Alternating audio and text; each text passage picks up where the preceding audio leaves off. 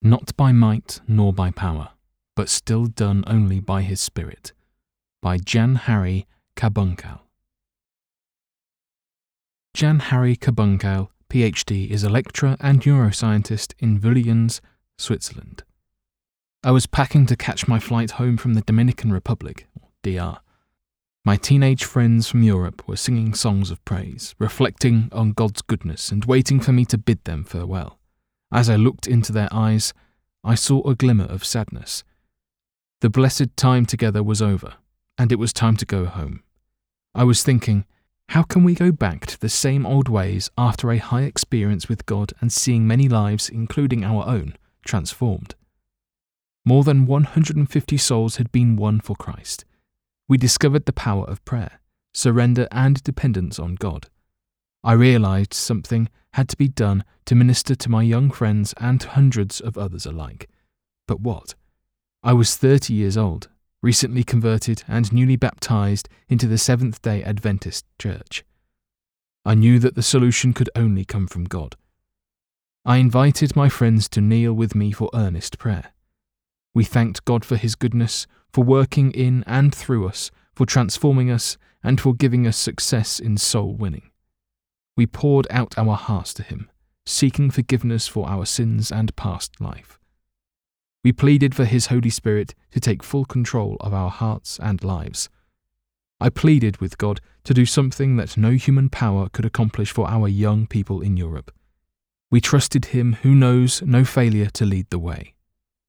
That's where Europe for Jesus, or E4J, was born. I departed the DR at peace and headed to Miami for a three day layover. I realized that the more I prayed, the more God opened windows of opportunities to witness. I found myself giving Bible studies to the staff at the hotel, hair salons, and an Apple store.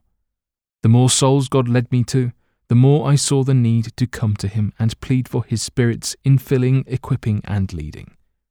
I felt unqualified and unworthy to lead others to Jesus, but also sincerely felt blessed. As I headed back to Switzerland, I asked God to lead me to a seeker that day. The Lord answered my prayer in the form of a taxi driver. I discovered she used to attend an Adventist church with her grandmother. I shared my testimony and was able to give her a Bible study as we drove to the airport. God's Spirit was leading, and I found myself making an appeal from the back of the taxi. There was no hesitation. She joyfully accepted Jesus and declared that the following Sabbath she would attend church with her daughter. In those three weeks abroad, the Lord educated me for my ministry in Europe. To date, I have travelled to 32 countries to share the wonderful gospel message of Jesus. God has blessed E4J to have trained and mentored countless numbers of young people and conducted hundreds of youth evangelistic programs. All this was possible only because young people dared to pray. John 16, verse 24, teaches us that we have not received because we have not asked. But we know what to ask for only when our hearts are close to God. Why not give Him the woes in your life and ministry? Remember, his work in us is accomplished, not by might nor by power, but by my Spirit, says the Lord of hosts. Zechariah 4, verse 6. For bibliographical references on this article and for much more content for pastors and church leaders, please visit ministrymagazine.org.